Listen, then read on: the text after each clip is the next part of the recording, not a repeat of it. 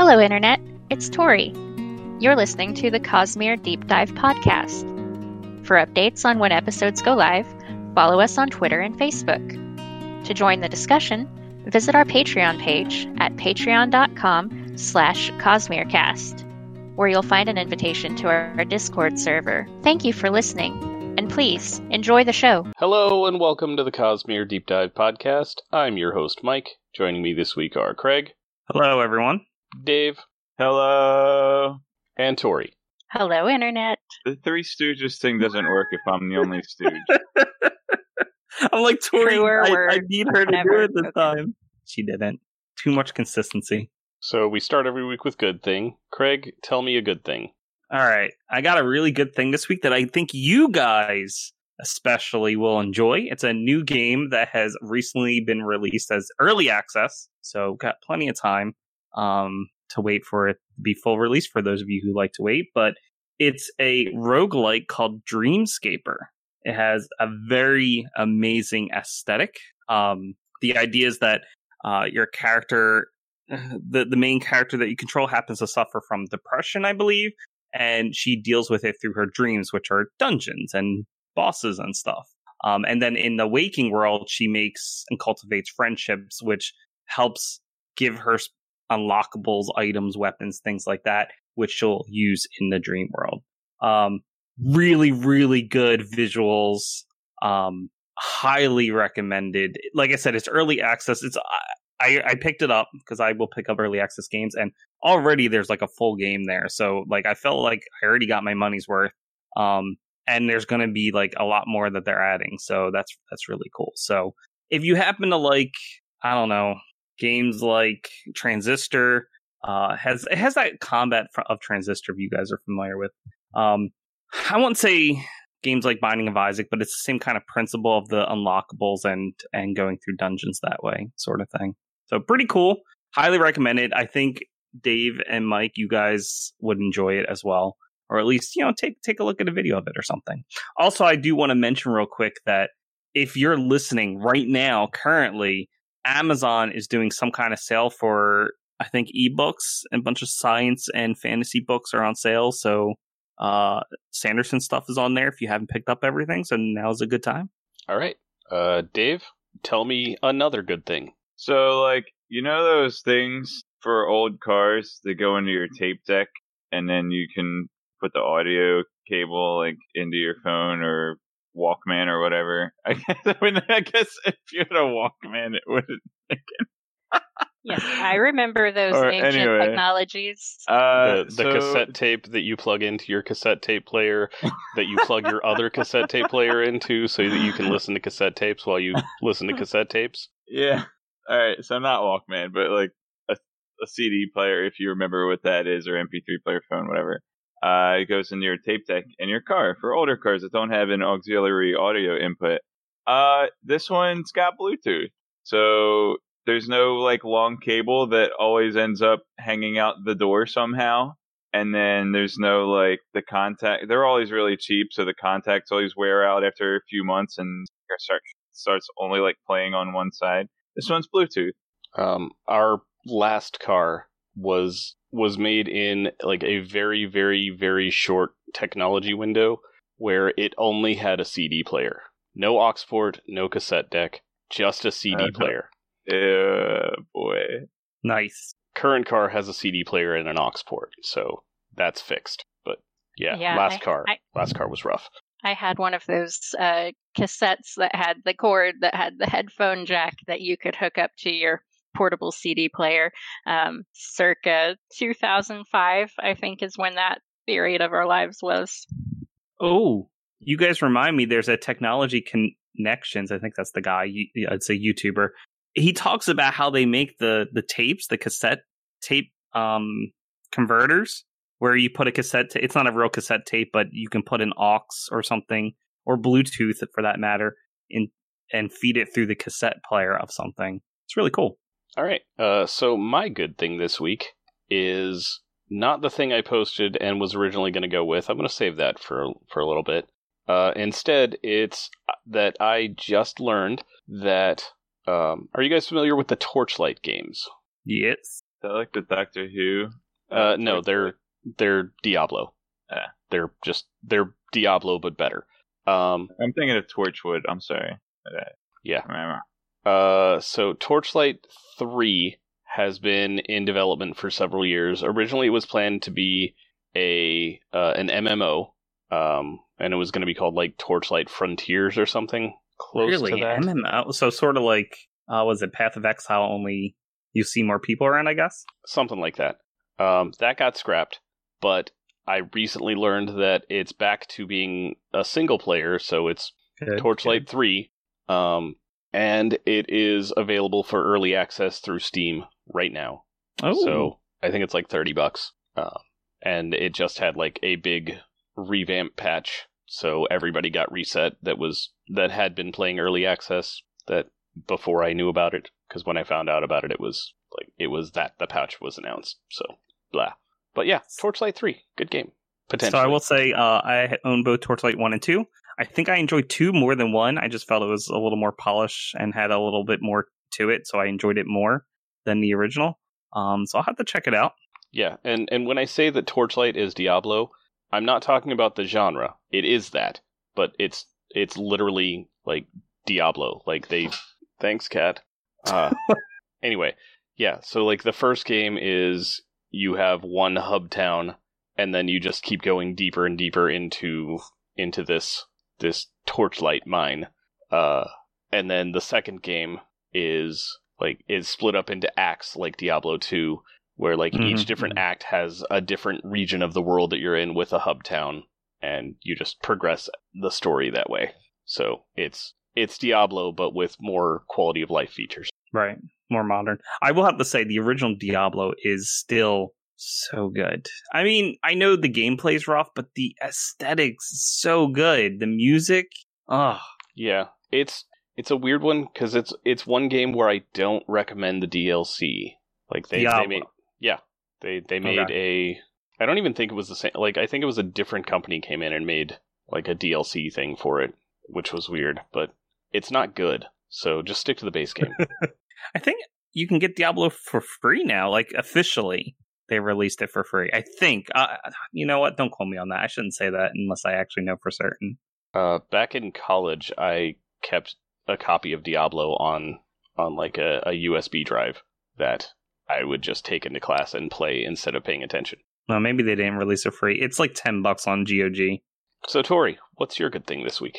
This week, I've been playing a lot of Hyrule Warriors. It's Oh. not a not a terribly recent game. It came out in 2014, but in case you missed it, um, the people who made Dynasty Warriors got together with Nintendo, and they basically made Dynasty Warriors, except that it's in Hyrule, and your characters are like Link and Zelda and a bunch of other characters from the uh, Legend of Zelda games. And there are keeps, and you conquer them, and that's You play for keeps. yeah, yeah, that's about the extent of it. But uh, I, I hadn't really played it since it came out. Uh, when it came out, I played it for hours and hours and hours. Um, and then I kind of forgot about it, like you do. And um, for some reason, this past week, I was like, you know what? I'm gonna play Hyrule Warriors, and I did, and I have been, and I've been enjoying it. So um, you should check it out if you haven't tried it.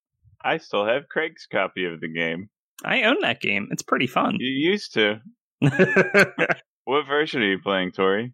Uh, I actually have it on both the Wii U and the DS, and I've been kind of alternating between them depending on the weather because my TV is upstairs in my house and it's really hot upstairs. So if it's too hot to play upstairs on the Wii U, then I'm downstairs on the DS. Is Linkle in the DS version? Uh, I believe that that DLC is available, but I don't have it on the DS version. I only have that on the Wii U version. Uh, Craig let me borrow the Switch version, which actually has all of the DLC content built into it. But some of the stuff you have to unlock by doing some of the adventure mode maps. And yeah, it's a lot of fun. But I haven't played since like my first binge of it either, so I kind of get that too. I would say calling it a Zelda game is is not super duper accurate. It's a Dynasty no, Warriors it's it's game. a Dynasty Warriors game for sure. But the The soundtrack is pure Zelda game and it is amazing. There are some really fun remixes of some of the older songs and um, a really rockin' like uh, Guitar Hero style uh, Skyward Sword theme on those stages. So Oh, I like that one. yeah, I really it's pretty like fun. the Twilight Princess Kakariko Village song. Is probably my favorite track from that game. Yes, that one also is good. All right. Uh, we've got a couple of chapters to cover, and then we've got a chapter to cover, and then we've got some stuff to talk about about that chapter and those chapters. So, Dave, why don't you get us started with the chapters? Okay, this is Alloy of Law, and we're starting with chapter Duralumin plus Iron. That is 16 plus 1, which is the way it's written.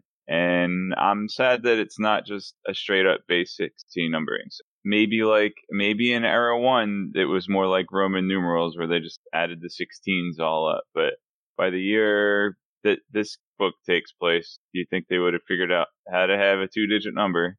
And actually, before we even get into this chapter, I have a lot to talk about about just this uh, symbology being used here. So I I went back to my Ars Arcanum from Mistborn Era One from Hero of Ages, and I cross-referenced all of the symbols from the chapter titles with the uh, with the symbols of all the metals in the Ars Arcanum. So I I drew up a little chart on like the Allomancy wheel on the top left. You've got iron, steel, tin, and pewter, and and this is this is the Allomancy chart in um, Hero of Ages. And cadmium and bendalloy are there. They use the same symbols for the chapter headings in Alloy of Law. Uh, however, atium and malatium are missing, so whatever the other two metals are that replace them, they have different symbols. So that's kind of interesting. I also got a better idea of how the metals were grouped on the chart.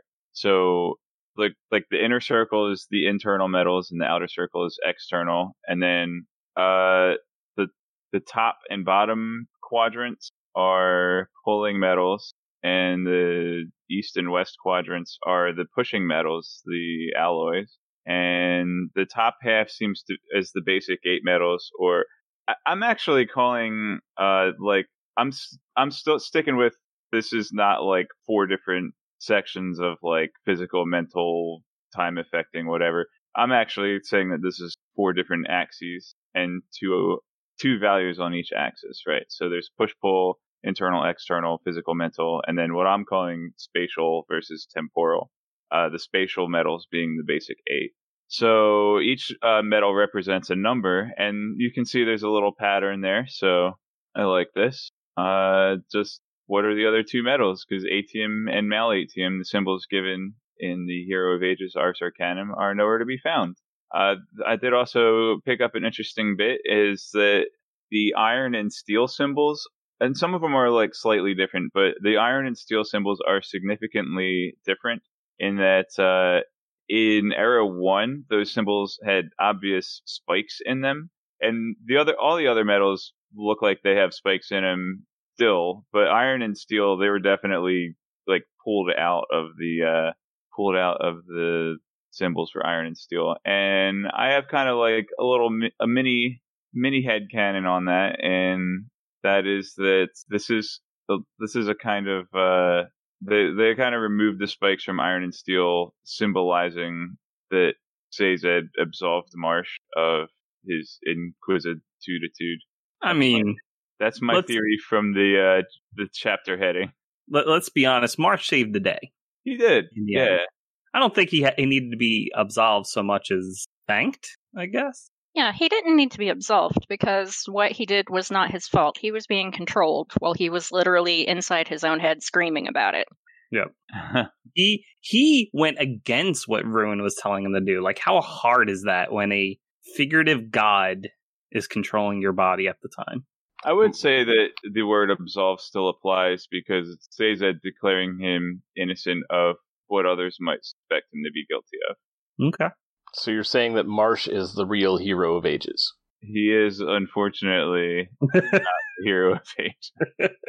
All right. Uh, I do want to dig into your Allomancy chart, and I also want to like fill in the blanks and offer corrections in a couple of places, but I kind of want to save that for our whole book overview episode. So I'll I do did that. fix it earlier in the week. I mixed up the push and pull sectors, but I did actually just post a fix right before the, we started recording.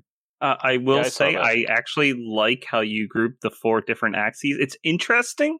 Um, like the idea that the spatial, so you have physical spatial and mental spatial metals instead of just physical, mental, and the other two groupings. But I'm not 100% sure I agree, but it is neat. I also want to say, because I don't know if we have already, for those listening at home, the chart we are referring to is posted in Dave Art on our Discord channel. And you can find a link to the Discord by going to patreon.com slash cosmerecast. You do not need to give us money, but we'd appreciate it if you did. Neat. Okay, so let's talk about actual chapter 17. Is Wax going to blow up the whole train car, nets and all? Doesn't Marasi want to wear trousers just like the Ascendant champion? Rail shooter. I can't decide between a Spirit Tracks or a Breath of the Wild Divine Beast reference here. Spirit tracks. Yeah, Spirit Tracks all the way. Okay, okay. Never played it though. I don't. I've never owned a DS. I think that's what that's on. Miles knows where Wax is. The babysitters are named Push and Pull. That's not very clever. I would have called them Stinky and Smelly. Miles apostatized How is that clever? because one of them's stinky and one of them's smelly. Like they're trying to be op- like different and opposites, but really they both stink and smell. It's two sides of the same or maybe coin. maybe I would call them ebb and flow. I think that would be a little bit more. that I would appreciate. Yeah. maybe if they both survived by the end of this week's chapters and they could be like rivals, like you could have Wax and mm-hmm. Wayne versus Ebb and Flow, like that would have been cool. But oops, we killed one. Well, spoilers. Save it for the spoiler section, man. uh, Miles apostatized, apostatized from the Church of the Survivor and Chekhov's dynamite. So we got Wax, He's hiding in the train car. Remember in the in the brake knot, and Marasi doesn't like wearing pants. And there's a literal rail shooter. There's like turret gun on a rail car. It's a rail shooter, but literally. Uh, okay. So if if the this thing riding on the canal, like when Marasi first sees it, uh, she thinks it's like a giant beast. So if it were a divine beast, what animal would it be? the the thing that the barge. Yeah, the barge. What animal would it be if it's a divine beast from Breath of the Wild? Mm, well, with the crane thing going on, I could see them making some kind of scorpion out of it. But Turtle. with it being on the water, Guys, it's it's Dave. I know the answer to this one. It's a frog. Duh. Uh, no, Yo, it's, it's a crane. That's it. it's a the crane. Of course, it's a Crane. crane. literally a crane. No, yeah, Dave. got it. But seriously, how cool if, would a frog divine beast have been in the game? Would have been really a cool. salamander. That's close. They already have That four frog was really divine cool. beasts. They're all frogs. Frog. They're all frog. There's a water frog, there's a sand frog, there's an air frog, and there's a fire frog. Okay. Uh, all right. So at the end of the chapter, Miles is like, "Open up, Wax is in there. Open the open the thingy and be ready for anything." And they weren't ready for dynamite duct tape to the door, and that's the end of chapter seventeen with the Chekhov's dynamite. Well, it's, it seems as though we've ended this chapter on a chasm hanger. Got him. Wax doesn't even know what chasms are. So what's going to happen next, Dave? Uh, you want me to tell you? Uh, I, I think he was inviting that. Yes. y- yes, Chapter please. eighteen. I'm allowed to hear spoilers. All right. I think what's going to happen next is chapter 18. Ahem. Chekhov's net. Bomb jump.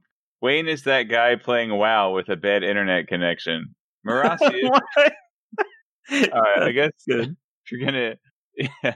So if if you've ever played an MMO, especially back in the early days before broadband was so uh, prevalent, uh, pe- people with bad internet connections, you would just see them like blink from point A to point B in like a segment. It'd be like, "I'm here, I'm here, I'm here, I'm here."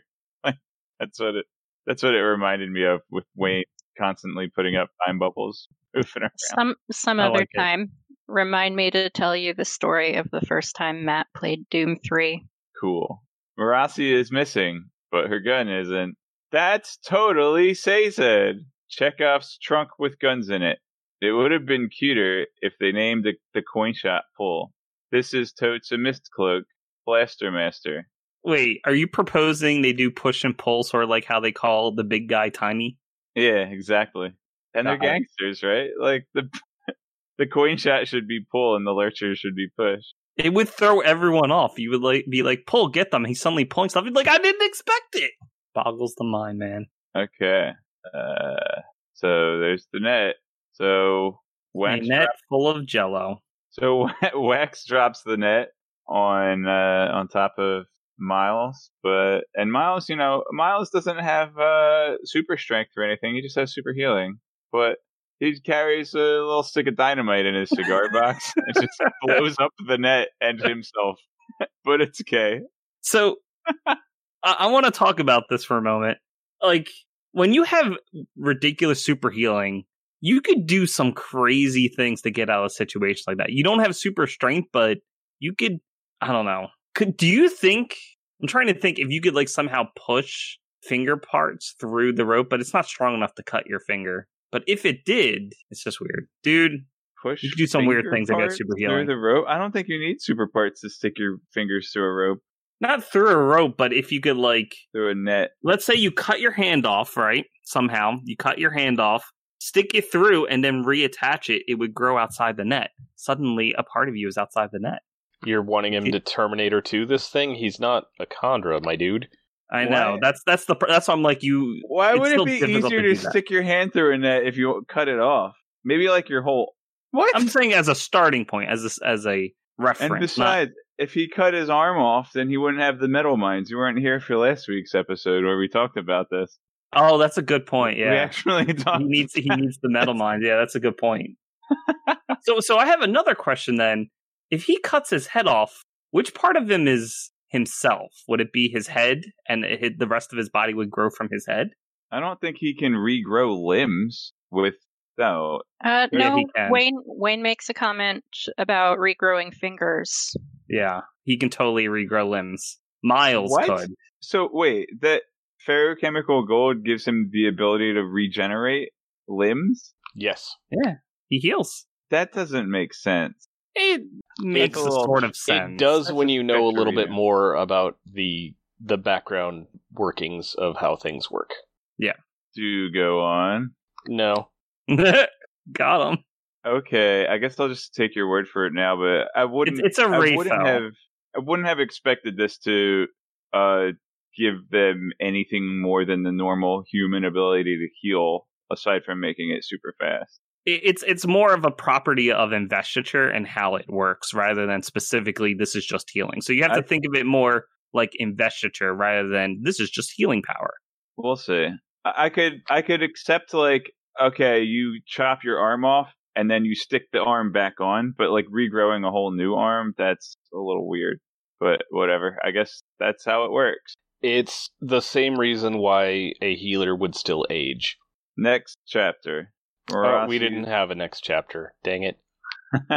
Uh, yeah. So he basically does a bomb jump, like in Zelda, and then uh, yep, we got Wayne going around. He's like, "Oh, Wax needs help," and then he sees Ranette's gun, and he's like, "Oh, Marasi needs help. I guess Wax would want me to help Marasi instead of him." And then Wax uh, Cut to wax. Wayne, help. he's like, and Wax is like praying with his. He's had his earring on the whole time, and now he's praying. It's like, I thought I asked for a little help, and then he gets a resp- reply. A little is what you received, I think, which is totally Sazed. You can't convince me otherwise. Wait, I can't tell. I mean, does Sazed really talk like that? Would he still talk like that after ten thousand years or however long it's been? Maybe some something like that. 10,000 years would give him such a pain in the neck. Like, I wonder if he wrote something that was in the beginning of every chapter in a book and we didn't notice until the very end. Speech patterns, man. There they are. So Sazed's like, I can't play favorites, but I'm gonna play favorites, and he like magically makes the Chekhov's trunk with guns in it appear. And by the way, if you introduce a trunk with guns in it in the first act, then you better well open that trunk and get the guns by the end of the book. it's true. That's uh, yep. That's a definition That of a is- Chekhov's trunk. That is the law of Chekhov's trunk, indeed. Yeah. If you Mm. put a trunk full of guns on top of the mantle in Act One, uh, yeah. So now we have a little scene from Marasi's perspective where she's hiding out in like a little cave or something. Uh, she she actually dropped the gun because the uh, the coin shot was uh, looking for her. So she's like, "Oh, he can detect this gun with his allomancy, so I better throw this off behind some barrels as a decoy." And then she goes and hides in a cave, and Miles is nearby, and I, it seems like she's getting ready to burn some cadmium and hold down Miles for a little bit. And but Miles knows she's there. He's like, Marasi, you better scream and call Wax over here. But she doesn't have to because Wax is already on the scene, ready to kick butt, and takes two shots in Miles's side as the chapter closes. And I wrote Blaster Master because the last sentence says, without saying a word, he lowered the shotguns and blasted Miles in the side. So r- real quick, the Coppermind summary of this chapter it has a quote from Harmony, which is just "You're welcome." There's so many better quotes they could have picked from. I especially like the one where Wax is like, "Could I get a little bit of help in something?" And Harmony's like, "I did send help. I sent you." Like I like that. That was No, good. I, I like the exchange where he says, you know, I thought I asked for a little help. And Harmony says, I, I gave you a little help. And Wax is like, could, could I have a little more? Yep. So I had a couple thoughts about Marasi in this chapter, and I went back and I realized that Marasi was on the scene when we first get the little time bubble conversation by the tea set with Wax and Wayne. What if Marasi was actually burning cadmium at that time and negated the speed bubble, and then they just like acted all slow on the sofa to trick them into thinking the speed bubble was actually up? That would be pretty fun. Uh, Wait, like- what is this? What is the scene? so like the scene where we first meet Marasi and Steris and Lord Harms, right, right. And but right before that, Wayne shows up with the aluminum bullet, and while Harms and Co are in the living room, uh, so Wayne puts up a speed bubble so they can have a little side conversation in their presence. But maybe you know Marasi actually burned cadmium during that scene because remember the cadmium bubble can take up an entire room. Right. So Well- it's possible that she had actually burned the cadmium and negated that time bubble, and then they just acted all slow, like they couldn't hear what was going on. There's some problems with that. One, she'd have to be aware that Wayne was going to do that. She might Right. be considering that she has studied Wax and Wayne, and I'm sure it's written about his abilities. Well, Uh, she wouldn't have done it on her own accord. I think. I think that her dad would have put her up to it. Well, I was going to say the main problem with it is that Lord Harms is sort of like your power's an embarrassment. So I don't think he would actually use it in an advantageous way. That depends what you think of Lord Harms. It's true. It's true. G- given what he has said and what Marasi has told us, I don't- would say I don't it's not in his buy- character. I, I do not buy into this. Your power is useless thing. There, that I cannot take that at face value because it is just so incredibly dumb. Okay. Um, I also had kind of another question about how cadmium bubbles work. If Marasi were, say, on the other side of a wall from Miles, would she be able to put up a cadmium bubble that goes through the wall so that she can hold them both inside the cad bubble uh, without him being able to get to her? I yes, so. expect except in one very specific circumstance I can think of. Are we Uh, allowed to tell Dave the that wall is made out of aluminum? Dave just guessed it. Good job. Okay, nice. Good. Uh, all right. So yeah, so you know that would actually be extremely useful. You could just trap somebody, like if you were just inside of a box. Like if you were inside of the dreadnought, which is made of steel, not aluminum, not the dreadnought, the breaknought. Like if you're inside that box and you could just put up a time bubble to slow everyone down around you, like that would be probably the most powerful thing that you could do with cadmium. And they might not even notice it if the bubble is big enough if it like takes up the whole room. That would be nuts. Uh, so yeah, Marasi definitely is like trying to use cadmium in this scene here, and I'm not. I Lord Harms is not in the clear for me. I, I still sus- think he's a little suspicious. All right. Uh, do you have anything else for us, Dave? Um, I I'm sad that uh Wayne kind of lost his objective in this scene. Like he got really distracted by Wax and Marasi, and he was he was so close to getting his hat back. Tarson. He should have just he didn't he didn't prioritize. hey, a hero is the one who saves the day and gets his hat. Indiana Jones. exactly. New casting choice. Wayne is played by Harrison Ford. Oh, speaking of casting, I have casting for Push and Pull. Oh yeah. Uh, the twins or cousins or whatever from Breaking Bad. I'll have to take your word for it. I haven't seen it. You've never watched Breaking Bad? I tried. I couldn't get into it. Oh, that's a shame. Yeah, I think it's in like season three. Uh, they show up. I think they do a really good job. What about um in reboot? Megabyte has the two robot flunkies. They could be pushing. we already have clamps as clamps, so we can cast robots in this. I'm thinking of the what were they uh, ghosts from the the other Matrix movies. From, from oh the second yeah. one. Those those weird bald white dreadlock ghost guys. The White dreadlock ghost guys, yeah. something? Mhm. Merovingian twins or something.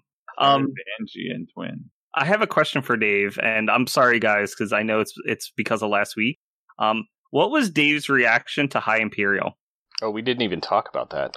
Oh, good. Guess what we could talk about right now, Dave. What did you think of High Imperial? Was I supposed to read that? It it was in the chapter 14. High Imperial? The the fancy language that the official government documents are written in. Oh, yeah, Marasi had to read it. it. The street jargon. I thought that was that was fun. It was cute. I think that I, that I feel like was more of just like a fun time cameo and less of a like serious world building bit. That Spook turned his street language into Latin, basically. I mean, his street language was basically pig Latin, right? Yeah. Wait, does that mean real Latin is actually Pig Latin for the Romans? Could it really be? Our our understanding is just flipped on its head. All right, I don't know what Craig's going on about. So, Dave, what else you got? Uh, what what are the two metals? I will tell you in two weeks. Okay. I'm curious if they actually have the same function that atium and Malatium did, but they're just different metals. Though I think we've actually mentioned them to you before, and you just Yep. forgot. Well, have. you said Verasium. No. I don't think I did because I don't know what that is.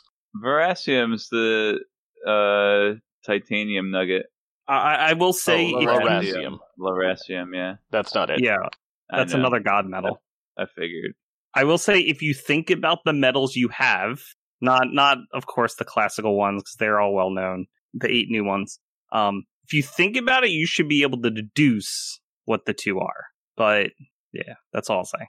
Am I gonna find out in the book before like when I finish reading this week, or will I have a chance to guess at them before you tell me? Um, if you don't read the Ars Arcanum, then you'll be fine. Okay, I'll probably just finish the book and then read the Ars Arcanum for a wrap up. That'll work. All right, I think we're done with Dave, so Dave should go away. Hey, goodbye. Hi, Dave. Bye, Dave. Dave's gone. Play the thing. This concludes the spoiler free section of our podcast. If you are, as I am, reading along for the first time, we recommend that you stop listening now, as the following will contain spoilers for not only this book, but for other Cosmere books as well. There may also be general spoilers from any other source material. Spoilers begin now. All right, let's do spoiler time. Uh, first, what do we have for this week's chapters before we get into new stuff? Um, I wanted to briefly touch on Dave's chart, um, which is actually pretty good, I think. Uh, but unfortunately, he put Bendalloy and cadmium with duralum. Oh gosh, why did I choose that word? Aluminum and duralumin, which is unfortunate because that is not the location of them. Correct. Uh, that is because the two metals he's missing, nicrosil and chromium, are the external versions of aluminum and dura- the other one. Duralumin. Yep, that one. So uh so yeah, so once once he and the nice thing is it doesn't happen in this book. I believe it's in Bands of Mourning where we actually get the uh the leecher, the chromium misting who who can put his power in one of those devices to and throw it like a grenade to suck power out. I don't remember that at all, but that sounds cool. Yeah, it's it's sort of scary use. Like he, he can put his ability in a grenade and steal someone's metal reserves. I remember that. It was cool. Yeah. So um we actually will get to see it. Uh, and it's unfortunate it's not this book, but if it's in the I haven't looked at the Ars account for this book. If it pops up then he'll know. Um and that's I think I still have an issue and I wanted to talk about it last week with how gold actually works. I'll Uh, just well, touch on this briefly. uh, Before since we that- talk about stuff from last week, um, the regrowing limbs thing. Yeah. Um, that's all down to identity. Yep. Because you think you should have that limb, right? It's it's how you view yourself. So when you heal, you heal in terms of what you think you should appear to be. Which Hence is why, why, the Lopen Yep. can get an arm back. Lopen gets his arm back. Kaladin, does not get rid of his scars. Yeah. Yep. Yep. So it is neat that healing, and, and I think this is just a general property of investiture, um, since it is, it always comes down to identity and connection. These these are the two key things of how investiture works, and it's all based on these things in some way.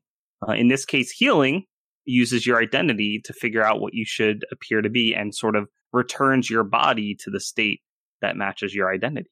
And now you can talk about the thing from last week. Well, it actually goes Actually- along with this. Before we get to that, hold on. it goes. Could you use investiture based healing to shapeshift a bit like the return from uh ro- or from Nalthis? Absolutely. I think so, but it definitely requires a change to how you view yourself. And I think that's why the return appear the way they do, because it's a mental process. It's what they think the ideal of beauty or strength or whatever it is they're trying to embody is. All right, Craig, now you can do your thing. So gold, uh, gold is very interesting because it, it says in the Coppermind uh, wiki it reveals your past self. Um, gold, I believe, is just a view of identity. It's it's identity based on choices that were made in the past and how they're reflected in the present.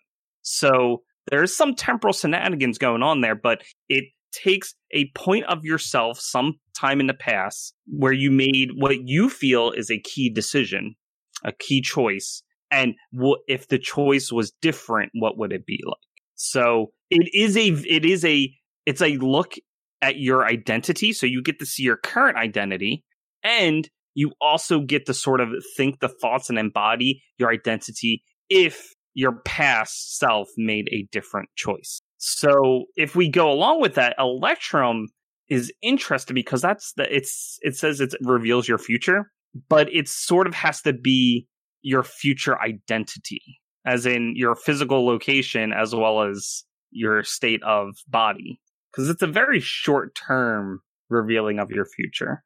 I haven't quite figured out Electrum yet, but gold is a look at your identity. I wanted to get that one down since Mel uh, atium and Malatium are very different in how they operate. And that's probably why people were able to deduce that atium and Malatium didn't quite fit with Gold and Electrum if you understand that their Gold and Electrum look at your identity. But going along with that, Cadmium and Bendaloid don't really go with Gold and Electrum either. They don't do anything to your identity. But they go with each other. And They go with are- each other, And they yes. are They're- temporal. Correct. I'm just not convinced they belong as the external conversions of gold and electrum. But if that's the case, that means we have missing metals and they don't add up to 16, and that makes me sad. So I don't know. Uh, but I just wanted to briefly touch on gold because in the previous chapters, um, we did get to see Miles actually using his his allomancy, his gold allomancy, to see two different versions of himself. And it's like, hey, this is basically a look at his identity. So I think what what happened with Gold and Malatium is that Brandon introduced them in the first book to Mhm. solve a problem. Yeah. Uh, but then hadn't thought out the full like 16 metals at that point. Yeah. And so he kind of he kind of painted himself into a corner, which Yeah. he he partially fixed with by introducing Electrum as the actual alloy of gold Right. uh, and then made Malatium just not be a thing anymore. And then, hey, speed bubbles sound cool. Let's use those. um I will say if it is a, a sort of a retcon, he did it pretty well. He basically made Sazed retcon it, Yeah, which is sort of allowed. um, but it does leave gold being weird for Right. for a good reason back in the first book, but no longer. Now it now it's just weird, and it it will continue to be weird indefinitely. Uh, I, I think I'm okay with how Gold and Electrum currently work. I'd be okay if if they weren't changed. Um, but like I said, because I, I like the fact that we have a metal, because it, it feels like the allomantic metals are very physical oriented. Um, as in they're very much rooted in abilities that exist in the physical realm. Um, and then you have the fer- feruchemical powers, which there's a couple of metals that you can use for things like uh, connection and identity, which we, we'll see later on in these books. Um, and it was just weird that we didn't really touch upon connection and identity with allomancy. But if gold and electrum actually exist and they're looking at people's identity, we actually do have allomantic powers that, that handle that.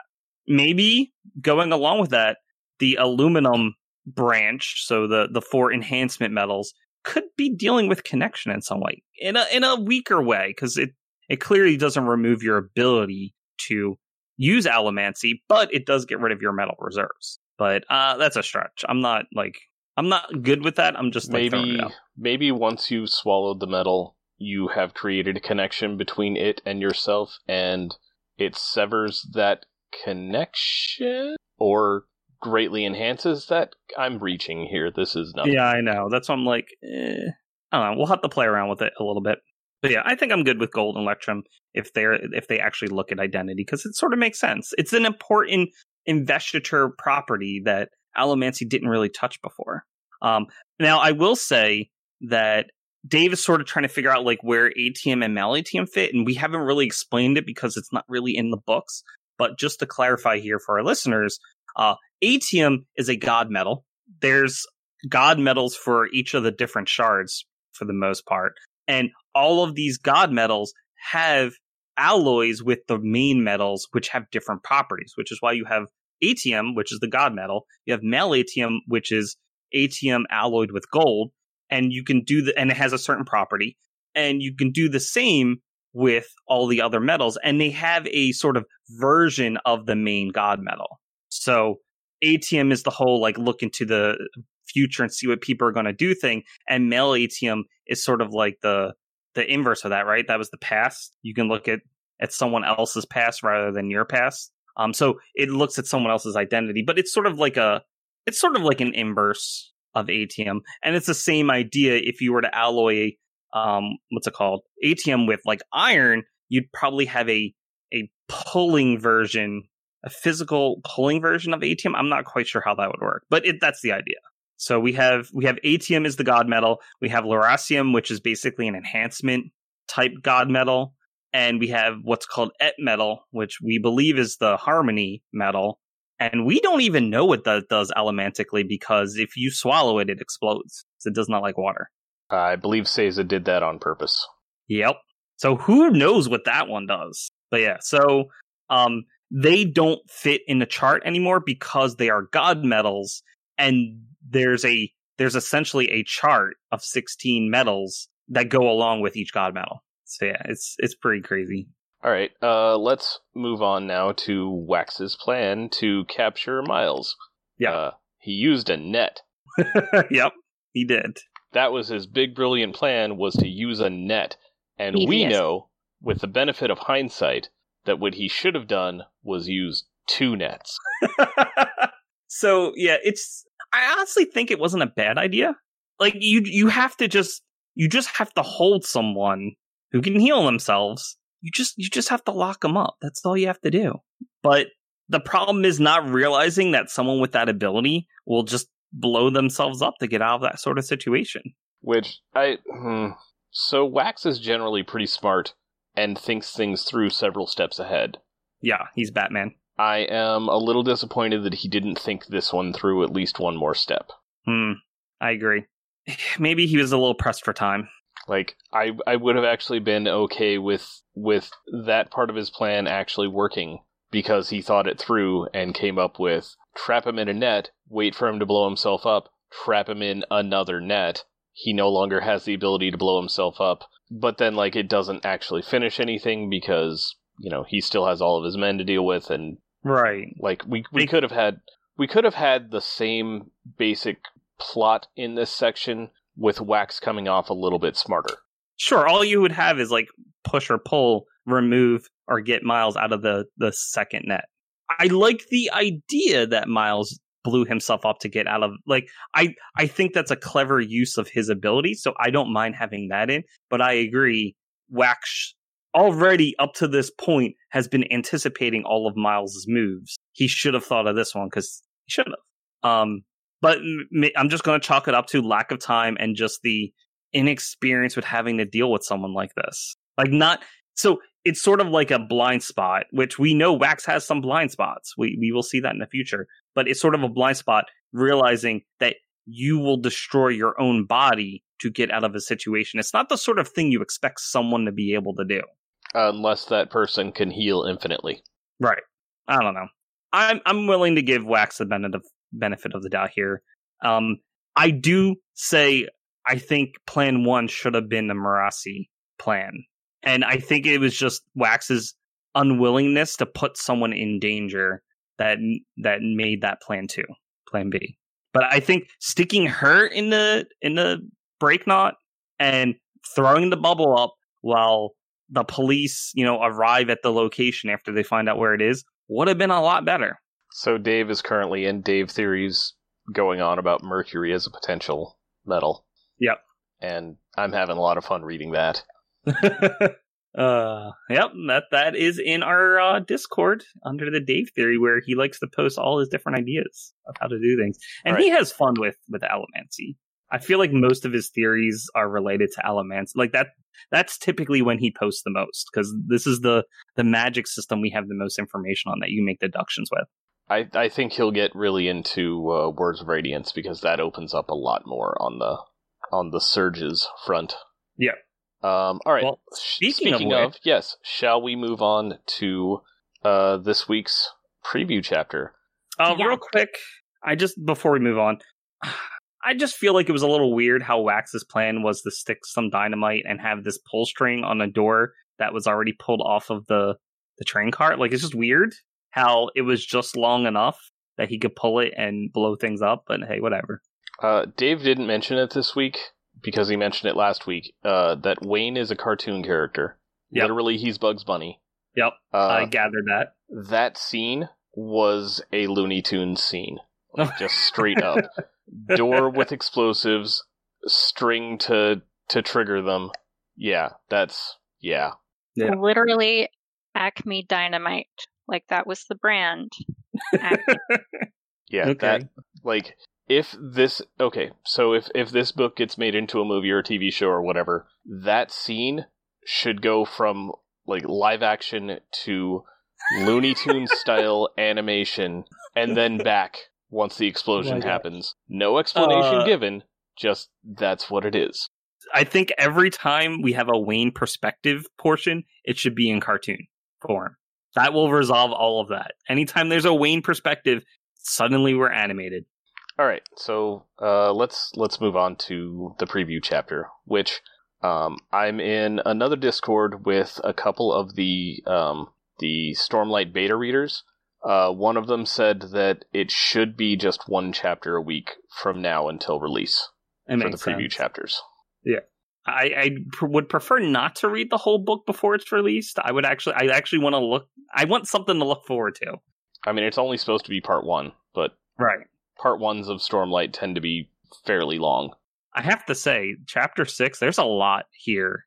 There's a lot of key things that are revealed here. I wouldn't say there's a lot so much as that we have some very key things that I want to discuss. Uh, all right, well, I didn't do bullet points again. Okay. Uh, last week I was overwhelmed because there was a lot to go over. Uh, Yeah. This week I just didn't feel like it. Okay. Um, That's but we can we can still just go through the thing. I want to start by talking about fabrials. yeah. yeah.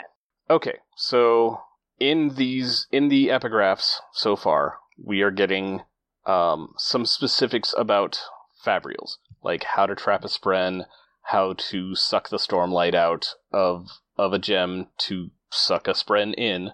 Uh, we already knew that they were that that fabrials consisted of a gem containing a spren wrapped in metal. Um, this suggests that the different kinds of metal do different things, which then I think ties us back into uh, Scadrial, into into Mistborn. So maybe the metal they use uh, can like do different things based on how it works either allomantically or feruchemically. Until we get information, we're not sure, but yeah, that I, I like it. We already know aluminum seems to block investiture in gen, like it's a general property of aluminum. Right. Also, Uh, how weird is it that it acts as a a key for an allomantic power when it normally blocks?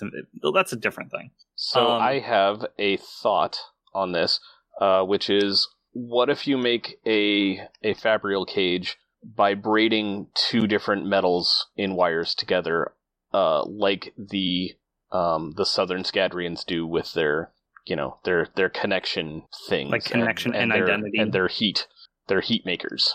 Oh, right, right, yeah. Maybe it would have two can- different. Can you can you make or like can you can you combine those to make a new effect? Can I petition to have Navani be a guest speaker on our podcast? I mean, Oh, you can try, but if you, I don't know her email address, so uh, she she's only on the spanreed network, so yeah, I feel like maybe uh, I I I need more information about how the metals, uh, how the Spren react to the metals, like what they actually do. But this is this sounds like its modifiers It's the same way like God metals change based on what you alloy with. It's the way that, like you said, Feruchemy, how these metals can be used. Like there seems to be this general uh, trend that all of these are related in some way. Uh, the other thoughts I had were um, what happens when you trap a corrupted spren? Like, how does that change things? What happens if you trap a void spren?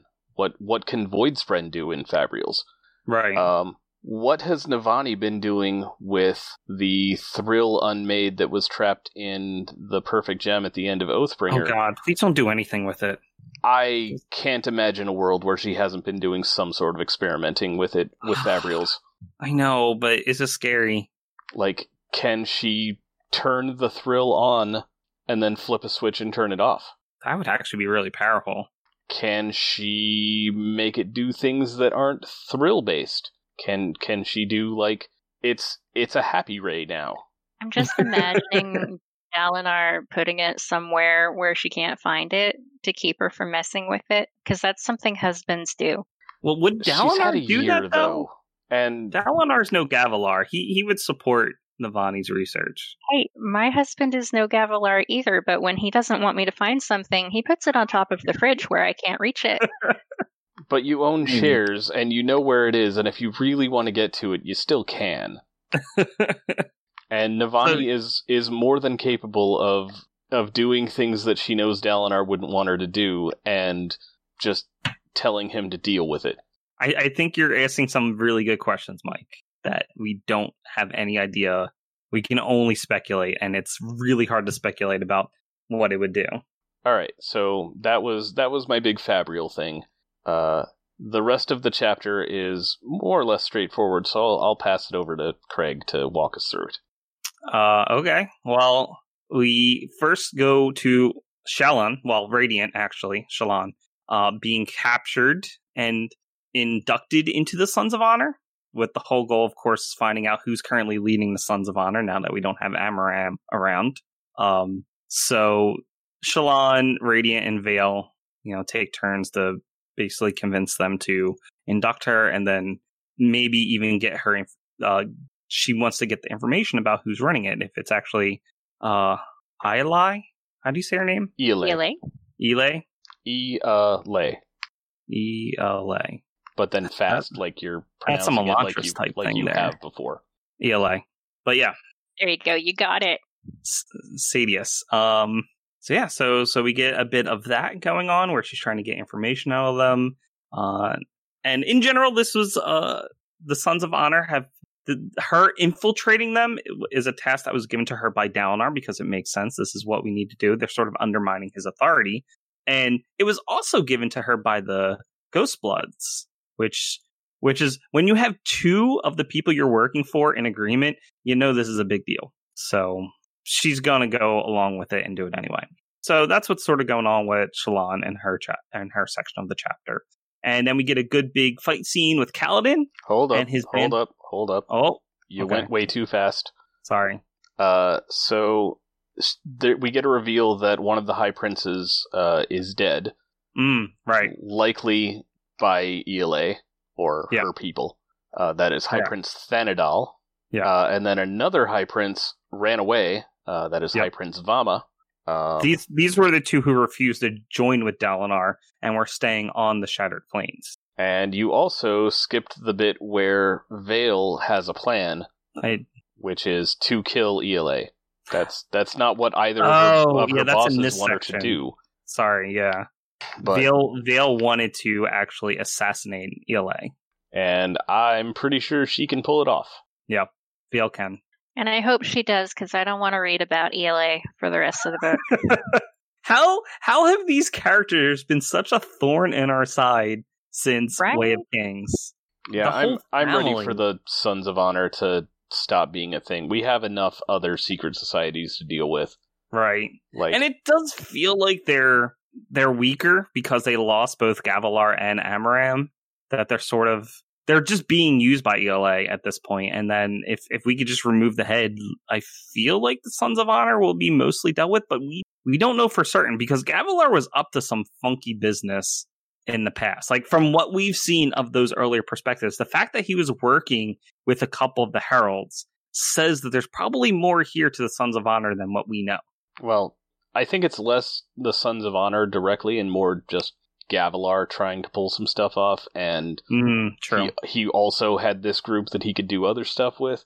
I, I um, think it's in this section where it mentions that Gavilar was sort of using the Sons of Honor to further his plans. Yeah. I would like to learn more about that, like past Sons of Honor stuff. But yeah, Mhm. if if their plot thread could just sort of stop here, I'd be cool with that. well, then you better hope that uh, Veil is successful. All right, let's move on to the fighty time, fighty time, kill, kill, kill. Right. So this is some pretty neat stuff. We have Kaladin and his Windrunners uh, fighting against the uh, Heavenly Ones, which is the Windrunner-like group of um, fused, and um, they're so they're very interesting to me. They they themselves are very honorable. They are willing to fight one on one. And as long as you are actually fighting one on one and you, you don't you don't backstab them, they will honor the challenge that they're given. Um, let's see. And Kaladin spared one of them in last week's chapters, Right, I, I read all of these at once. That's why I'm trying to which Le- figure uh, out exactly where we Lesh- are. Leshwi turns around and offers that same mercy to Sigil once Kaladin tells Sigil what to do to not die. Right. So th- that was actually pretty interesting from last week's chapters where he spared, even though they die when, well, I shouldn't say die, when one of the fuses is killed off, they return in the next uh, Everstorm in, in someone else's body. So they're never really fully killed off. But the fact that he still spared them from that was respectful and honorable. So they're willing to do the same thing to them. And it also so both sides sort of see this in a similar way. Yeah. Uh, so from Kaladin's perspective, if he kills one of the fused, they'll just come back with the next Everstorm, but Right. they'll have to take over a new listener body. Yep. If one of the fused kills a Radiant, then that Spren is now free to bond a new a new human. Yep. But a human was was killed. So in either case, like the actual numbers involved don't change, but it's still it's it's still considered merciful because a new person doesn't have to die, basically. Right. And it's like you said, the, the fuse are taking over a singer's body. So they are essentially killing the singer to to come into ex- an existence. Yep. So yeah, body bodies are dying and the and the fact that they're very respectful to each other of that is is very interesting to me. Um I I do this is one of the big things I wanted to talk about. And I'll I'll, I'll get into it after we're finished the overview. Um, Um, so yeah. I just I just want to put out that by the end of this chapter, I kind of like Leshwi. I'm Yeah. I'm on board with Leshwi potentially you know, being a character that we follow and care about. Yeah, I agree. Yes, I also agree. Um, so yeah, so Leshwi is fighting. She was challenging Sigil, um, but of course she's better than than Sid, uh, Sigil. Uh, I mean, she outflew sleep deprived Kaladin earlier, so Hmm. she's she is good, and Sigil isn't quite there yet. Right. So she spears Sigil in the chest, and of course he's losing the Stormlight. Kaladin just There's says Z. no. There's a Z in there, Craig. What? Sigil. There's a Z. Sigil. Yeah, you keep saying sigil. There's a Z. There's a lot of letters I never pronounce. That is true. that is very true. Sigil. I, I like the sigil. Maybe that's how actually how it's pronounced. Tori? No, it, it's Sigil in the No. audiobook. Don't ruin my dream. My dream. You keep Um, anyway. your dream. so she spears him in the chest. Kaladin goes, no! And then uh Leshwi stops. And as as Kaladin spared the fuse from before, he does the same thing as you mentioned. Uh Kaladin says, you know, put your weapon away, bow your head, and leave the, the battleground, and she will respect that, which is pretty cool. Um, and then of course Kaladin challenges her again because, you know, that's what he does. They're gonna fight. You gotta fight. Um To be fair, good? I think they actually do both enjoy, if if The not the actual each other? fighting, the the flying and the challenge, the challenging. yeah. Like It's it, on some level, it is fun for both of them. Right. It's it's going against a very skilled opponent, but you're not you don't have like it's not from anger or anything. It's it's different how Kaladin would fight Moash versus Leshwi. It's this is a, a, an opponent you can respect. You can say they are skilled. You appreciate that skill, and you can fight on similar grounds. It's it's a nice like competition and something I can see a person looking forward to, even though their lives are in danger. Although given what was said, Kaladin and Leshwi fight multiple times and they will break the engagement from each other. They won't necessarily like Kaladin. It doesn't always result in Kaladin killing Leshwi. Speaking of could just- Moash, though, Yeah, fun fun that you should bring him up. Yeah, uh, we'll get to that later. Um, uh, no, that's actually the next scene. well, first we get to talk about Navani. So now we have a Navani perspective. Um, and they're sort of like eh, there, there's some engineering stuff that she's talking to with one of her ardents. Uh, just talking about the evacuation of the townspeople, making sure they get everyone on the fourth bridge, and then um, that the fourth bridge can actually handle this many people.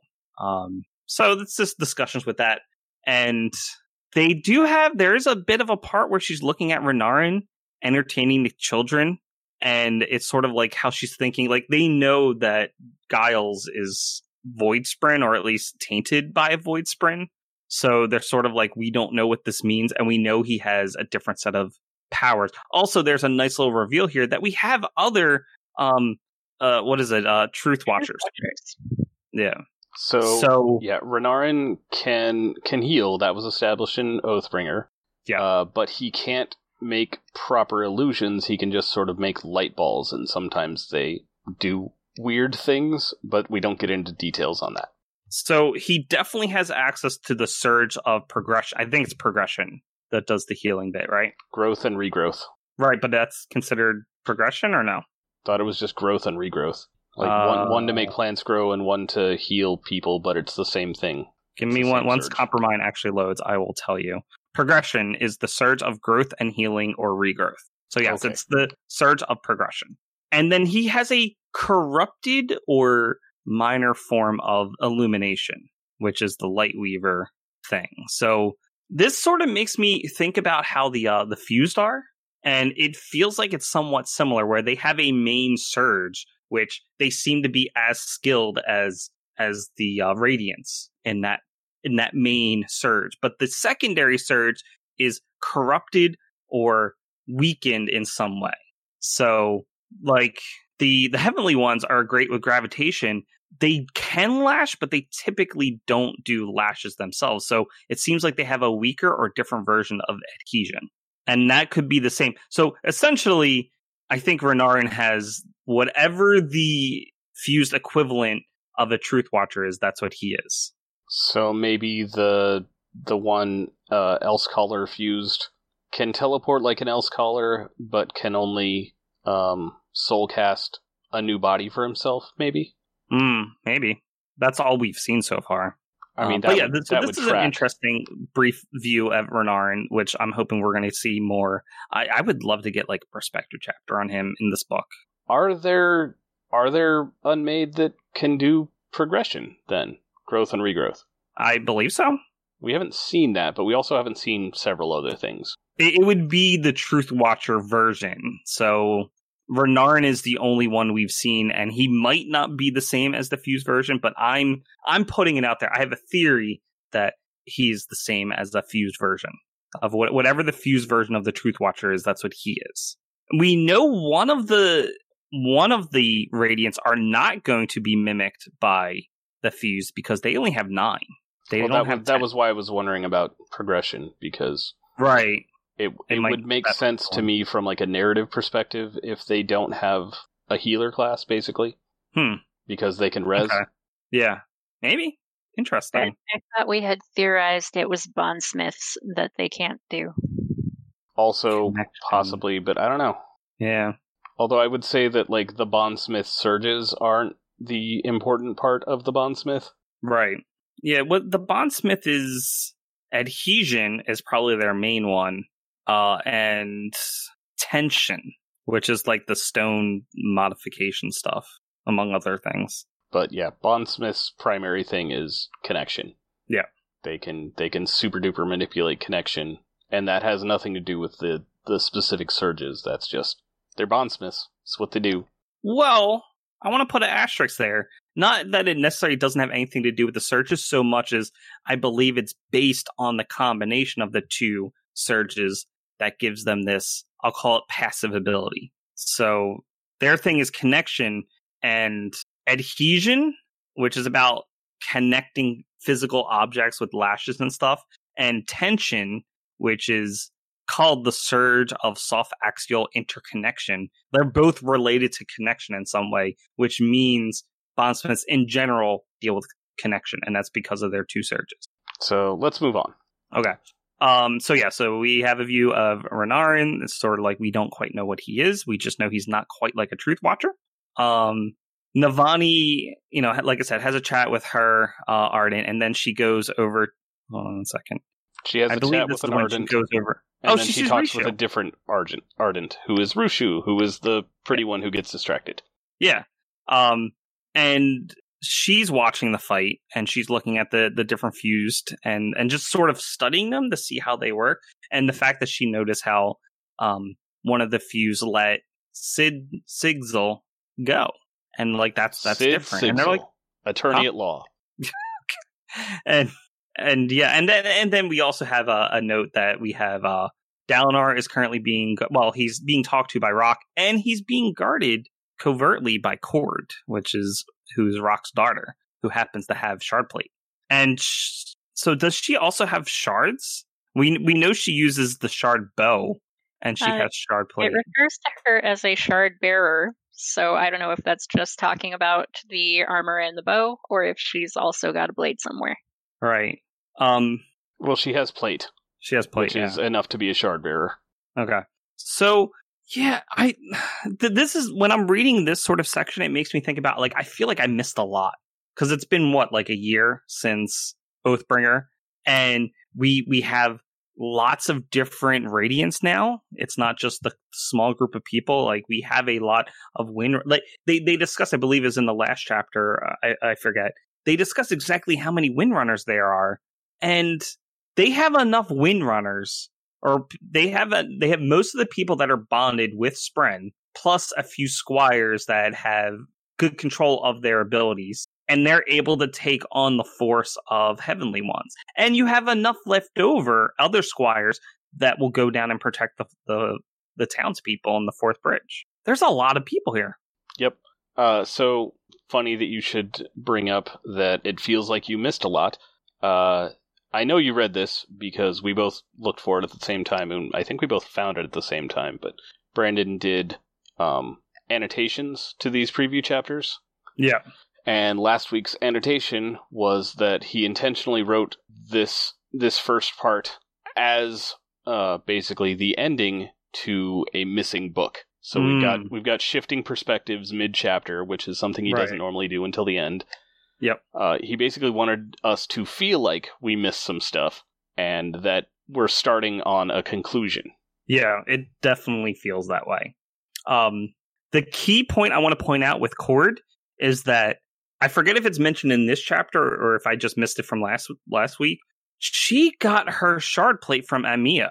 Uh, that was last week, and yeah, I had assumed that she was using Amaram's plate that Rock Right. gave to her, but apparently not. So there's No. stuff going on that we have no idea about. So I think she's going to be in the the book. What was it? The Dawn Shard book. Maybe Like that's all about Aimia. There's a chance that she goes along with uh R- R- Rysn. Is that her name? Rysn To and Anya? Galb. Yeah, that's that is what I Yay, assumed would be the plot. Also, Yeah. I, I feel like that's sort of what we're gonna get there, and that that could be pretty cool. Okay, but Yalb. Yeah. Anyway, um, so yeah, so so they take a look. Cord's protecting uh, Dalinar, and then they head on over. And this this is a neat part where Dalinar is just creating perpendicular perpendicularities at will. Like this is an ability that he has, which is so useful. He, he's a battery. He is a giant battery. Um, he's just opening a perpendicularity in front of them to help you know recharge the windrunners and people. Navani sees Shadesmar though. She gets a glimpse into Shadesmar. She sees the little the spheres that there that are in there, and she asks Rishu what she saw, and Rishu doesn't see anything. Like, why can Navani see a, a glimpse into Shadesmar, but Rishu sees nothing? Plus, I I took that as further evidence that Navani's going to be bonding somebody. absolutely But she felt something like a pulse, a powerful thump. right. Navani hears a distinct tone. Rishu just feels that thump. Rushu. Oh, R Rishu, U S whatever. H U. I don't know where you get these pronunciations. It just sounds better in my head. Source of amusement. Rushu.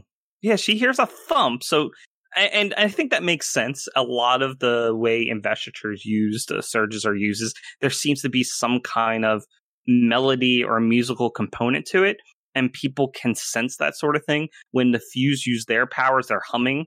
They they are actively singing, humming some type of song. Um, so it makes sense that a thump would happen from someone who like imagine someone who doesn't understand music they're like, okay, there's some kind of sound. It's like a thump or something. But Navani hears a tone. She hears a particular note. What do you, what do you guys think? yes, uh, I I brought it up specifically so that you could tie it into your um, overarching meta theory of music as investiture. It's so strong here. Um, and I think this right here, this the fact that Navani can see into Shadesmar, it's like Tori said, I think this is further proof that she's she's gonna do some bonding. I'd prefer she would become the second bondsmith, but we'll see. Something I is certainly happening here, and she's putting herself I've in I've there called to my shot figure out here, what which is that Navani will bond uh, the sibling, Yeah. and that potentially Taravangian will bond the Night Watcher. Yeah, I don't I don't care about that part, but Navani deserves everything right and good after that prologue that we saw. Yeah, she's, she's going to get the tower back and running. Like, I have no doubt that the she tower up and running will be from Navani. I need her to have a giant victory and get all the self-esteem points because I love her and that prologue was terrible. Mm. Okay, but imagine the the narrative um, possibilities for Taravangian becoming the third bondsmith and having power on par with Navani and Dalinar after Yeah, yeah, they sure. already that can know happen. that that he he turned on them in the last book. Um, Sure, I will go whatever. I need the other thing. I don't need that to happen. I need the other thing though. I'm, I'm going to go along with it only because I see a lot of discussion in in the um, Stormlight Archive subreddit and everything about how people are assuming Moash is going to be the Odium's champion now that Dalinar has said has de- defied it. I like everything you're saying. To me, Moash is a weak choice for the champion. It needs to be someone strong, someone interesting, and Moash is just interesting in terms of Kaladin and the other bridge members. Right. That's not an interesting from a narrative perspective. So everyone ah. sort of seems to, th- I wouldn't say everyone, but a good group of people seem to think Moash is going to be our Odium's champion, and I don't think that's the case. No, I like I like Moash for picking up Odium's shard after Rayse gets killed at the end of book five. Hmm, Um, that but, could be interesting. but I like I like Ishar for Odium's actual champion. right. Um, Assuming, anyway. assuming of course that that one theory that we covered a while back uh, is accurate. But I really, Oh, I'm really keeping an eye on Ishar. Anytime he's mentioned, I'm going to analyze the heck out of it because I don't trust him at all. There's so many hints that he's up to no good. Like everything he was doing with Nale and and how he acted towards Dalinar when Dalinar was sending him overtures to help join the coalition. Like he just defied it. He's a herald and he's defying joining with the other Radiants. He's he's messed up in the head. He See, might not necessarily be on Team Evil, but he's uh he's he's not on Team Good Guy. Um, at, but at the time, I took it just to be his own particular brand of herald insanity, since they all Right. seem to have it. Yeah. Um, but yeah, with with the context of that one theory, uh, yeah, no, it it he's he is suspicious. Yeah, absolutely. Um, and this actually ties into something I wanted to, to briefly touch on: Nale and his Skybreakers. Um, at the end of Oathbringer, they they mention how they're joining with these singers because they feel like they have the proper claim to the planet, and they're gonna to work with them. I think it was taken by the community that that meant the Skybreakers, for the most part, are joining Odium. And I want to point out that is not the case. They are specifically helping the singers and and working with them in terms of justice and law and whatever it is that Skybreakers do. It's the singers. Right now the singers are allied with Odium, but if the singers ever change that alliance and maybe let's say I don't know, work with the humans and Radiants, the Skybreakers will be there with them. I mean, I could definitely see some cases where things start breaking down and and sides start getting switched. Like I can see the heavenly ones joining joining up with the windrunners. Like I can see them realizing that they have more in common than they have not in common. Right. I wanted to. That's the thing I wanted to touch on. I'll get to it at the end because we do have a scene with Kaladin and Leash, uh, Leshwi. Um, but okay, so next next thing in our in our preview chapter here is Navani and Rushu talking about how much manpower goes into getting this one airship working. Right. They have people both at Urithiru and I suspect maybe on the Shattered Plains just to get this whole giant contraption working. It's it's ridiculous how much manpower is needed because you have a lot of different people that need to be coordinated to make sure they're doing the correct thing. Um, you're putting the aluminum plates in the correct spot to make sure things don't get moved in a real way. It is a huge undertaking.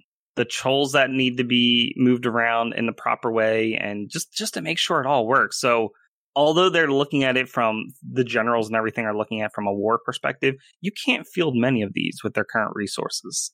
They they suspect only two or three of these giant platforms can be manned. And I suspect they're not very fast. unless they make some technological advancements and refine some things and Yeah. and get better power sources. Right, right. Which personally, I think that Navani just wanting to use Urithiru as a power source is her wildly underestimating what a functional tower can actually do. Mm. Wow. Just imagine if she does bond the sibling and how much understanding is. Oh my gosh. We're going to get so much information. The fact that they were able to develop this platform, which was new to Heralds, they were like, hey, this is this is technological progress. So it's mentioned, I believe, in this chapter that they were talking to Ash, one of the heralds, uh, about like their technological progress, and this is new from the eyes of the heralds. This is keep in mind the heralds kept coming back, and every time they came back, technological progress was lower than the last time they were there because there was less time that has passed. So we are currently at the point where so much time has passed that the the humans were able to develop well beyond what the heralds have ever seen before. Yep. Um. So Yeah. yeah, the the, the team humans are in a pretty good spot in that respect. We'll have to see if it's up. They lost the radiance. Well, at least they're at the time, uh, a few years ago, they lost the Radiance, but now they have the technology, at least. So just imagine now if Navani is bonded with the sibling, can actually talk to one of these greater Spren and get information that way with how this works. Like, I think her understanding of how Spren do what they do will increase a hundredfold.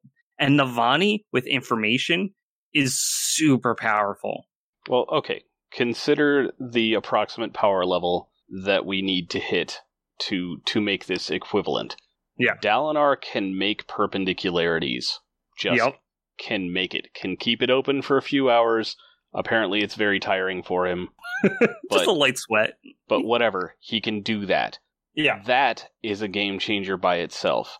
Right. Uh, I would assume that whatever Bondsmith bonds the Night Watcher can start passing out boons and curses just sort of willy nilly, sure. which is which is equally OPAF. or maybe just boons and no curses. I don't know. The I I got the feeling that like the one had to go with the other. They didn't necessarily have to make sense to anybody except the Night Watcher, but Right.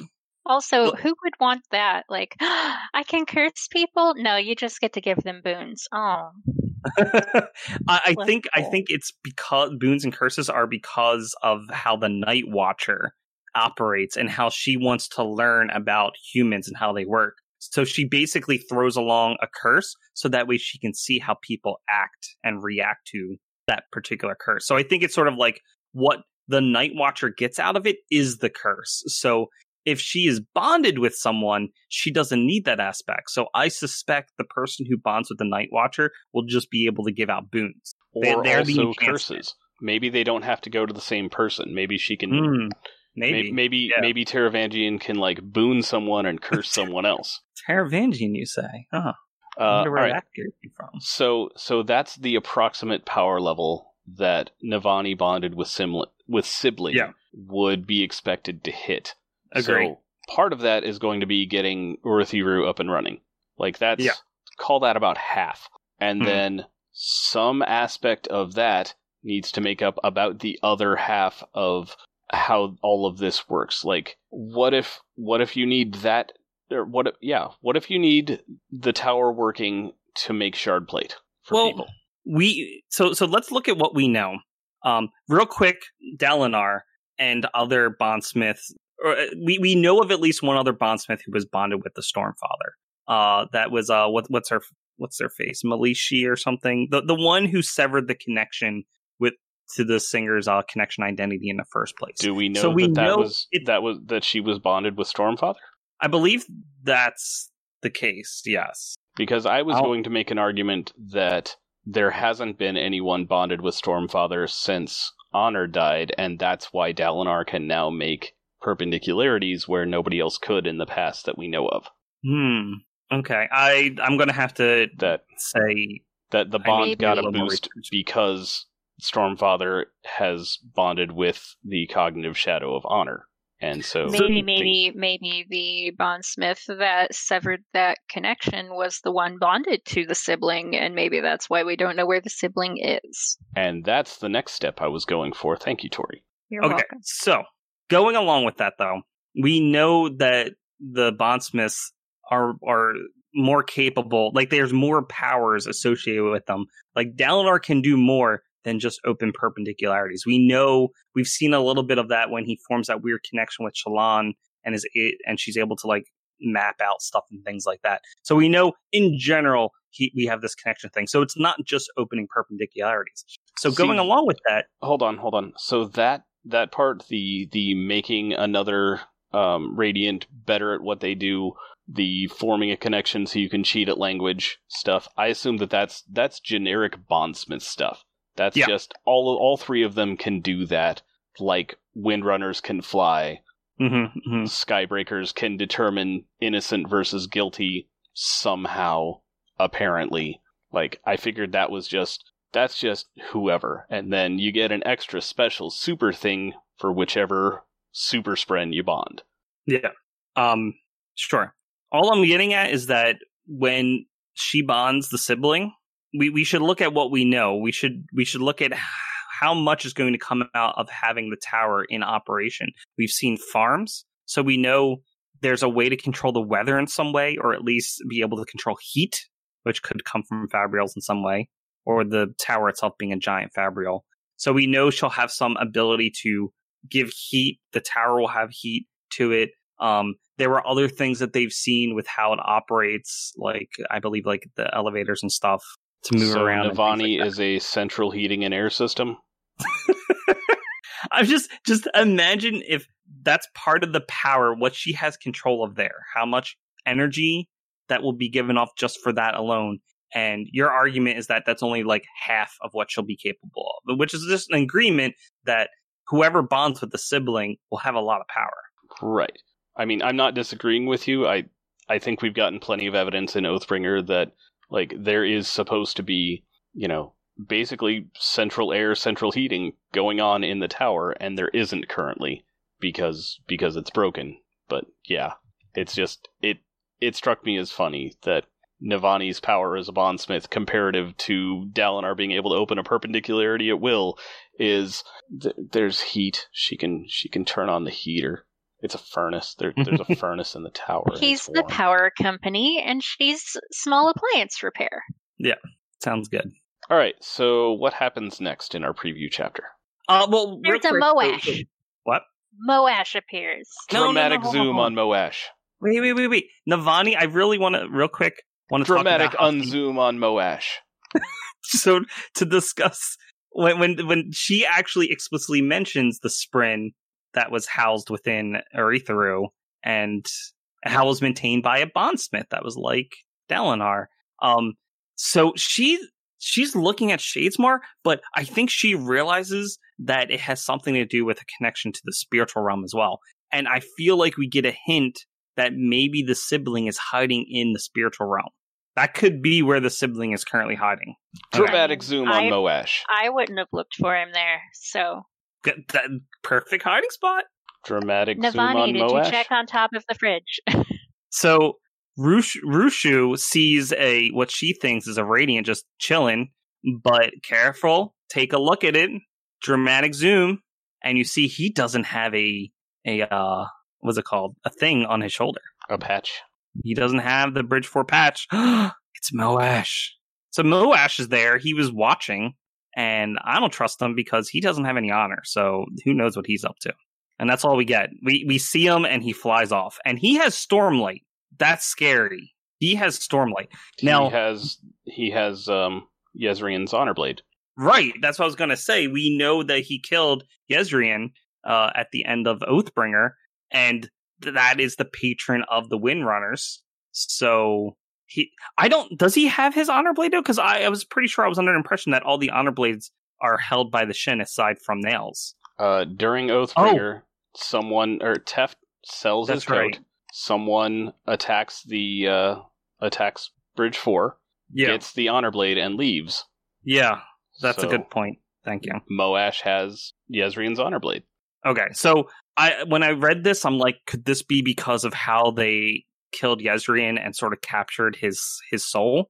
But if it's just he's holding the the honor blade, that makes sense too, because he would have access to all the Windrunner abilities. And the problem is he that means he did he train with it? He trained with that those. Oh no, that was in Words of Radiant, and that was before we started really seeing the squires, right? Right. He he had not squired yet. Okay. Um, he probably would have if he didn't go against Kaladin's "Don't kill he the wasn't a thing. jerky jerk. Anyway, so Moash was there watching over the fight, and we don't know what he's up to yet because unfortunately we have a scene change back to Kaladin. Yeah, it sucks whenever we go back to Kaladin. Hate Well, I getting scenes what- with that guy. okay. Uh Kaladin and Leshwi are fighting each other. They're weaving through the battlefield and stuff like that and doing some cool Windrunner stuff.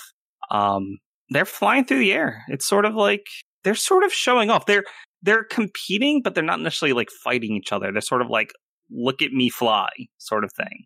It's interesting what kind of competition they have going on here. and then Kaladin has the home turf advantage. He does. He uses it to spring a trap on Leshwi. Like, uh oh, you didn't know about this cave thing or whatever it is here. So he sort of sets up a mini ambush for her in this place that he knew about because he grew up in the area and he, he was familiar with it.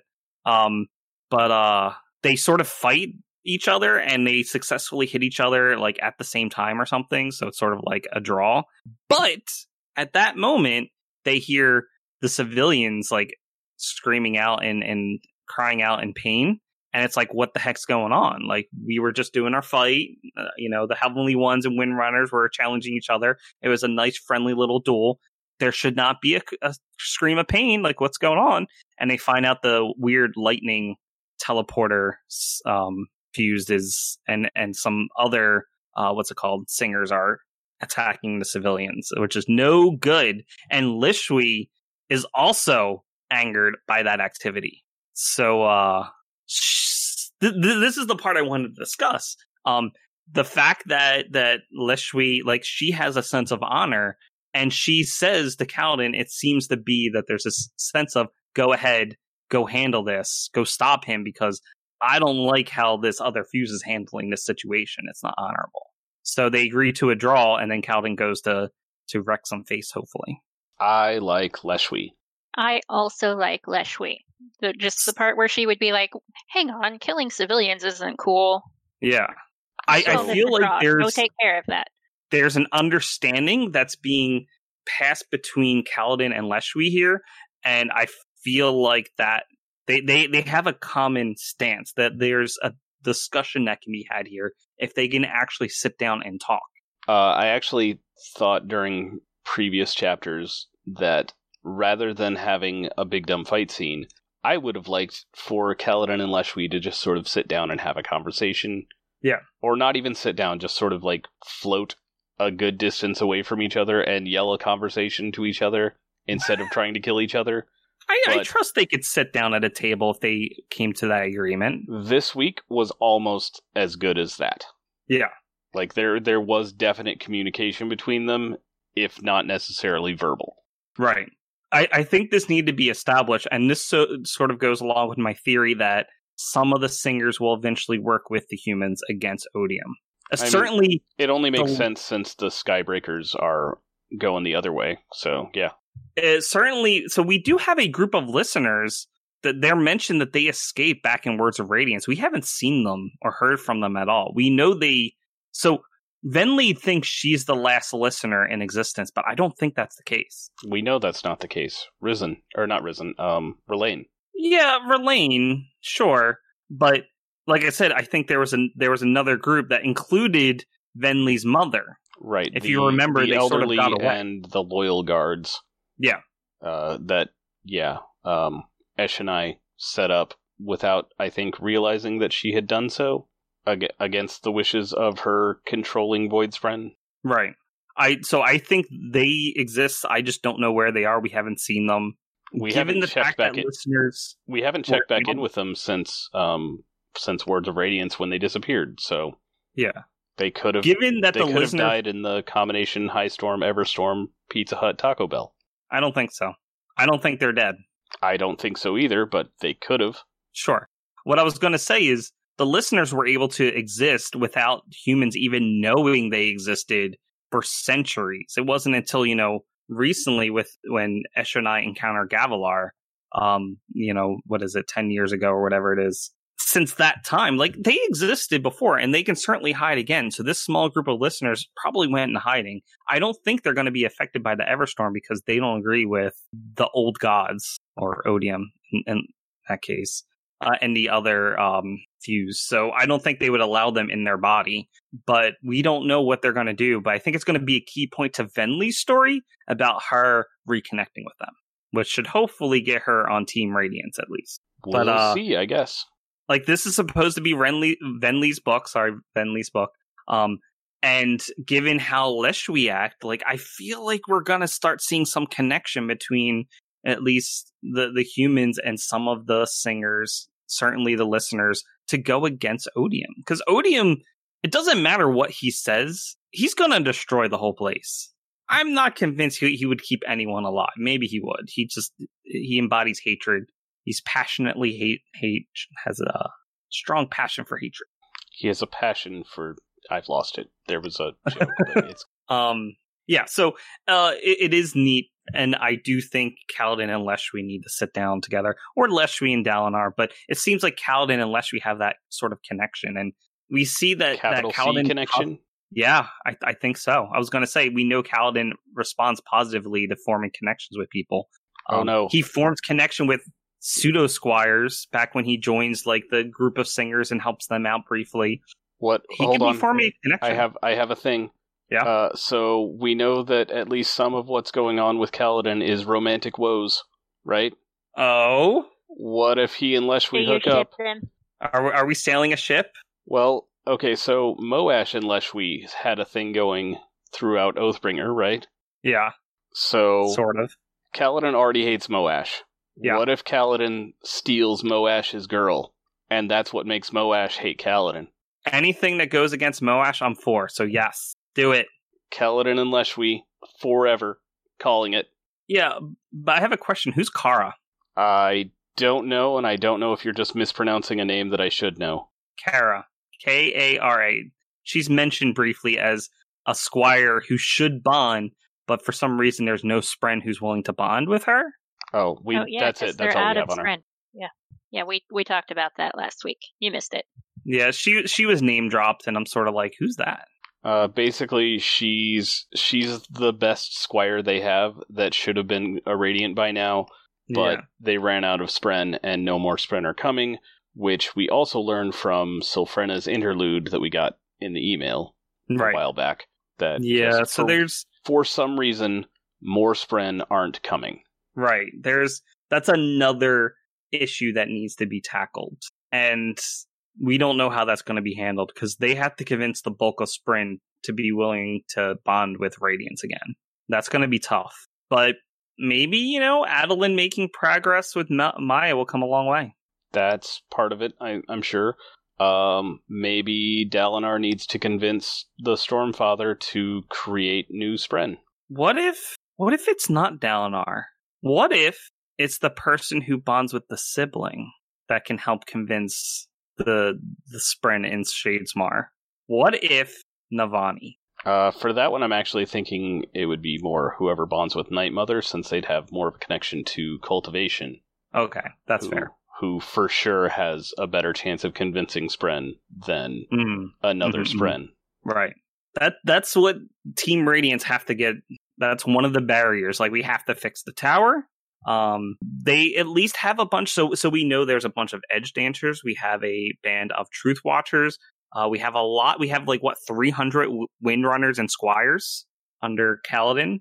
Um, so you know they're they're coming up the power. We know they have a couple of radiants because it looks like Ash has been working with Team Radiant.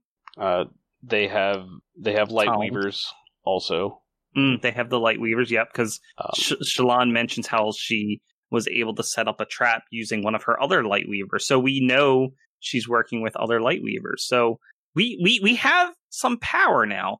Um, but some problems that they're handling is like they have a severe lack of physical land because the singers and fuse are taking over a lot of um, the different countries and regions.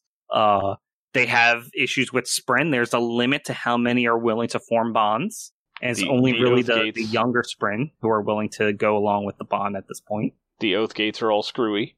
Oath Oath Gates are pretty much out of commission aside for a couple of them. Uh, apparently, they can just you can go to Shadesmar Oh. through them And as just a standard thing now. and uh I Sadeas has Ialai. has Ialai has some control of the Shattered Plains Oath Gate, which is bad because that's their main Oath Gate. Not the Oath Gate, the the war camps. Yeah, the war camps which are near the Oath Gate, but imagine if she controls that area though, it'll be very difficult to get through the Oath Gate to Urithiru. Except that Windrunners exist. Yeah. And okay, so any any order that that produces squire that like gains squires has theoretically infinite numbers. You just have to create bonds or yeah, create connection and and bonds there. Mm, So I like, feel like there's there can be more windrunners. It it just becomes more difficult the larger the numbers get. you have to be physically near the person you have a connection with though and plus just thinking about real life i would find it hard to have a bond with like a hundred different people like keeping track of all those people and having a proper bond to feel close enough. Like that's that's sort of what has to be become. Like these people who are squires, they feel a strong connection to whoever they're squired to. They form that connection. Maybe not necessarily to the person themselves, but more to the ideals. For example, we had a lot of people who wanted to join Bridge 4 back in Oathbringer because of the concept of Bridge 4 and what it meant. But there's still, I think, a finite limit that you're going to be like, we can't really get more squires just because it's so hard to form that much connection. Why didn't Renarin ever ever become a squire? Is it just because right? Is it just because he's already bonded to a spren? Like, does that does that prevent squiring? I don't think so. I think we have gotten uh, information that you can basically join multiple orders and maybe even become like bond. I, I, I think you can bond two different spren. It's just that your relative power level will be so. You, basically, you can dual ca- class in D and D terms. Um, So then, let's go back to my question: Why didn't Renarin start squiring? because I th- I think he himself viewed himself as more of an outsider. He feels he has a little bit of connection to them, but I think he acknowledges the difference, which is why he hasn't fully become a squire with a with a windrunner. Or is it because he stopped hanging out with them once they opened up Urithiru? Maybe Because that did happen, right. and I guess the squiring didn't really start happening until until after the end of book two. Yeah, that's probably it. Probably the timeline, but I think in general it's based on connection and how you cultivate that connection. Hmm. All right, I Please. feel like we've pretty well run out of stuff. Yes, I also feel like we've run out of stuff. Quick, so Tori, run, run while we get there. Oh, but wait, I want to talk about dot dot dot. I was fully prepared to let you, but if you're gonna, if you're gonna pull that on me, then next time it ain't happening. Boy who cried extra theories. Nah, you guys would like that. So yeah, gonna call it here. See you guys next week. Good night. All right, Internet. bye. Bye everybody.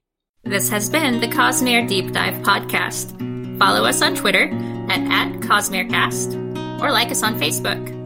Our theme music is Traveling Made Up Continents by Gillicuddy, used with permission. Hear more from him at the Free Music Archive. Thanks for listening.